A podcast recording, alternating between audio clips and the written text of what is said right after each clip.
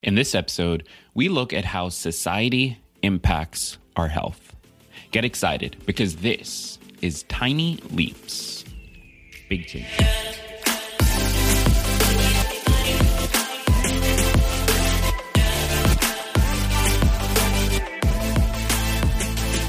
Welcome to another episode of Tiny Leaps.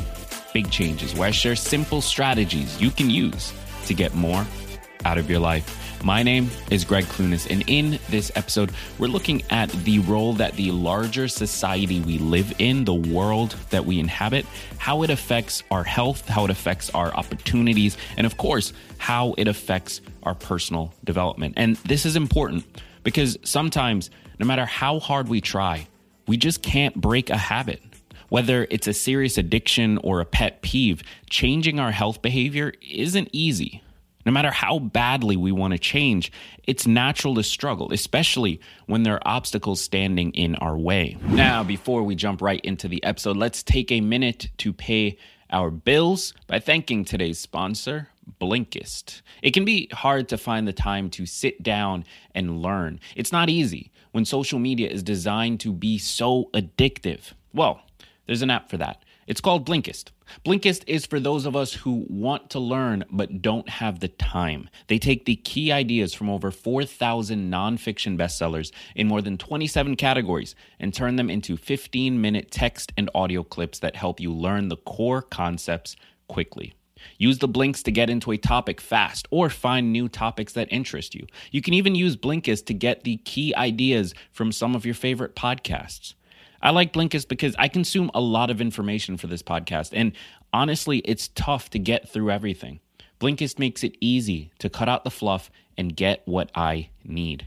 And Blinkist has a special offer just for Tiny Leaps listeners. Go to Blinkist.com slash Tiny Leaps to start your free seven-day trial, and you get 25% off of a Blinkist premium membership. Two books I'd recommend is Why We Sleep by Matthew Walker and Start with Why by Simon Sinek. So head over to Blinkist, spelled B-L-I-N-K-I-S-T, Blinkist.com slash tiny leaps to get 25% off and a seven-day free trial. Today, we're going to be talking about the social determinants of health, or in other words, social factors in our communities that affect how healthy we are. In a society where we're so used to quick fixes, the social determinants of health expose deeply rooted problems that aren't always obvious, especially to those of us who are more privileged. Understanding social determinants can give us a broader understanding of where we can begin when it feels like there's just no getting around a bump in the road. How healthy we are is actually determined by much more than the things that we do and the decisions that we make.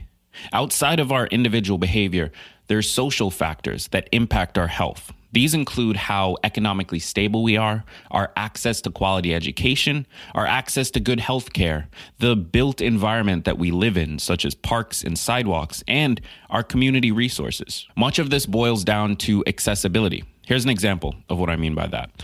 When fresh produce is only available in the next town over and public transportation is unreliable, it's much easier to walk down to the dollar store for cheap and unsatisfying frozen meals. Even though the fresh food is healthier and it might not even be that much more expensive, it's just not accessible. Now, an ad campaign about how important it is to eat fruits and vegetables in this area of town wouldn't be nearly as effective as setting up a farmer's market would be. And as far as economic stability goes, living paycheck to paycheck greatly impacts our ability to make healthy behavior choices. When we live in a state of fight or flight, our priorities are different. It's more difficult to worry about whether or not we're making healthy choices when an unexpected expense could completely put us underwater at any moment. And in addition to economic stability, it's important to consider what our access to education is. Someone with free, quality education often struggles less than someone with poor education or someone who went to a school district with very limited funding. Encompassed in education is the concept of health literacy, which is basically how much we understand health concepts that impact us. In other words, you don't know what you don't know. When access to resources that explain things in everyday terms instead of overcomplicated medical terminology are limited, many of us just go without the knowledge. And as a result, our health suffers. Education access often goes hand in hand with healthcare access. It's no secret that healthcare is a hot topic among politicians. Some of us can go to the doctor when we're sick, while others of us haven't been to the doctor in years. Insurance red tape and stipulations make things difficult. Medical bills are no joke, and when we're already struggling, many of us are hesitant to add another bill to the pile coming in each month. And the truth is, our built environment affects our health in a more discreet way. Do you walk to the store, take the bus, or drive 25 miles? The way our reality is physically built has a big impact on our health.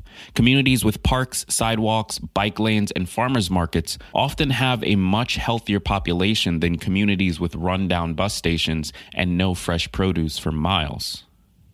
Altogether, the resources that are accessible to us affect how healthy we are in a way that is outside of our everyday control. We can't build a sidewalk on our own, and we can't use resources that just aren't there. So, what do we do? Well, quite honestly, we can vote. Local elections are more important than some might think. Research which politicians in your area support the things you care about, such as funding education or protecting parks. It would also help to look into what developmental projects might be going on in your area, like new highway construction. We can learn as much as we can when we can and share what we learn with the people that we care about. Having the access to resources that help us make healthier decisions, it's a privilege. And so instead of beating ourselves up for the path that we're on, we can be more gentle with ourselves because sometimes we're swimming upstream. And instead of judging others for the path that they're on, we can consider the fact that we don't know what obstacles they had to face. Health disparities are all around us, even when they aren't obvious. By being kind and acknowledging when our privilege exists, we can use that privilege to make the world a more equitable place. And uh, this is such an important topic because I think many of us look at personal development, look at our health, look at our choices, and we just focus there. And this podcast tries to put the focus there, it tries to put the focus on what we can do to actually create change in our lives rather than worrying about all the things that we don't control, which there is so much of. What is it that we can do in our day to day lives to actually make change? But the truth is, the bigger factors, the economy, the environment we live in, the people that we're around, they matter. They have a massive effect on where we end up and on the opportunities that are in front of us. So let's not ignore that. In the process of trying to be better in our day to day, let's not ignore that. Let's get the knowledge that we need. Let's go online and research what it is that matters to us and let's vote or or run if we feel up to that or whatever it is we can do to actually create change in that local community so that we can have a better shot at creating change for ourselves but also so that the hundreds of thousands if not millions of people in your area can also have a better shot.